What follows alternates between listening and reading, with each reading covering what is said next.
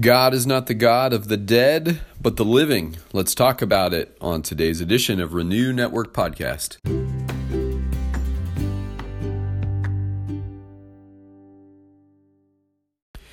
People are always curious about what heaven will be like, and one of the things that I've always been curious about is how people will relate to each other in that eternal place.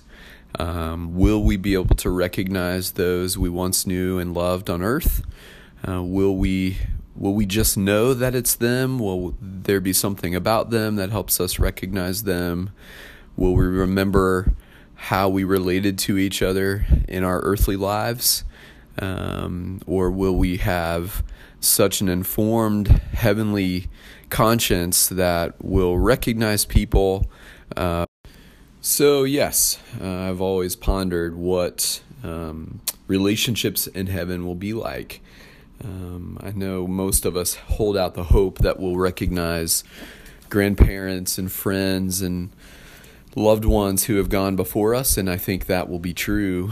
Um, and I think we will be so overwhelmed in the presence of Jesus that we will see every person in heaven, every soul in heaven, uh, through the lens of um, these amazing eternal goggles of grace and mercy and the beauty and, and power of, of God's uh, holy presence will overwhelm all of us. I think some of those concerns of past relationships and whatnot um, will pale in comparison to the beauty of His glory. Um, but I do think that we will um, have remembrance of uh, those that we've loved and known well who have gone before us. Um, today we're moving on in Luke chapter 20. We're in verses 27 on into verse 40 and uh, this is a teaching on the resurrection and marriage. Uh, before we get into the text, let's uh, go before the Father. Heavenly Father, we love you today. We thank you for your word and its instruction. We pray that you would tune our ears to the sound of your voice today, that we would hear from heaven. We would hear your voice clearly speaking through your word uh, directly to our hearts today, Lord God. And we pray that your Spirit would help uh, translate your word in such a way that it has uh, incredible transformational impact on us. We pray and ask all these things in Jesus' name. Amen. This is what Luke writes Some of the Sadducees who say there is no resurrection came to Jesus with a question. Teacher, they said, Moses wrote for us that if a man's brother dies and leaves a wife but no children, the man must marry the widow and raise up offspring for his brother. Now there were seven brothers. The first one married a woman and died childless. The second, and, and then the third married her, and in the same way, the, the seven died, leaving no children. Finally, the woman died too. Now then, at the resurrection, whose wife will she be, since the seven were married to her? Jesus replied, The people of this age marry and are given in marriage, but those who are considered worthy of taking part in the age to come and in the resurrection from the dead will neither marry nor be given in marriage, and they can no longer die. For they are like the angels. They are God's children, since they are children of the resurrection. But in the account of the burning bush, even Moses showed that the dead rise, for he calls the Lord the God of Abraham, and the God of Isaac, and the God of Jacob. He is not the God of the dead, but of the living, for to him all are alive. Some of the teachers of the law responded, Well said, teacher, and no one dared to ask him any more questions. Now, this is an interesting teaching. Again, uh, they're bringing Jesus these zinger questions to try to trip him up and to find something about his teaching and his responses that they could bring religious charges against him for the purpose of eliminating him. Uh, they are out to kill him now. But in this particular instance, they seem receptive to his teaching on this particular matter. Ultimately, they're asking about whether or not people will recognize uh, the relationship of marriage once we're in eternity. And Jesus uh, gives a scenario.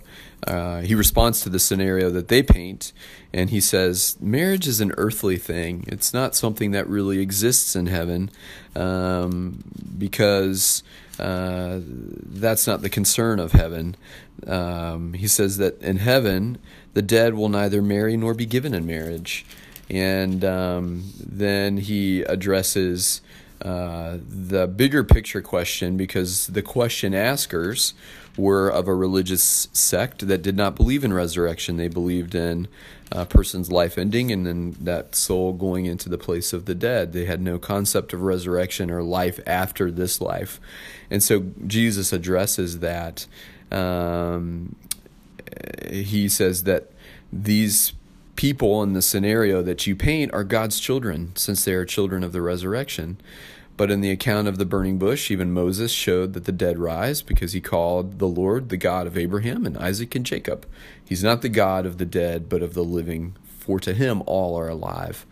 Now, that's true. As uh, New Covenant people, we believe in the resurrection. And we believe that when a person's life ends here, that they will spend eternity somewhere. Uh, those who know, love, and honor God will be with God in his eternity in heaven. Those who rebel against God, who um, uh, stiffen their necks and shake their fists at the heavens, will spend their eternity apart from God and in, in, in hell um, the place of suffering and torment for those who lived rebelliously. Uh, they will receive the just penalty of judgment for their sins because they have no covering. Uh, the Christian person has the covering of the cross. Uh, the blood spilled for them on the cross is an atonement made once and for all, uh, covering the sin of every human being who comes to recognize their need for Jesus, that comes to recognize the truth of their sinful estate, and receives the forgiveness and salvation that Jesus won for them on the cross. And so the people going to hell have no covering because they have rebelled against God and they've refused to reckon their hearts with Him and, and to see their need for a Savior. Those who see their need for a Savior and receive Jesus into their lives and receive the salvation that He has for them in accordance with the Scriptures will spend eternity with God in heaven. And it really it just comes down to the simple teachings of Scripture. Um, this was a mic drop moment in the sense that Luke tells us some of the teachers of the law responded, Well said, teacher. And no one dared to ask him any more questions. I love it when uh, those who challenge him are left dumbfounded and silent uh, as his teaching unfolds. again, they set out to trip him up, and once again, he quiets their mouths because his response was powerful and brilliant and true. And so, thank you, Jesus, for the truth of your words, and may these ring true in us as we continue to consider them today. All right, my friends, God bless you. Thanks for listening, and we'll see you again tomorrow.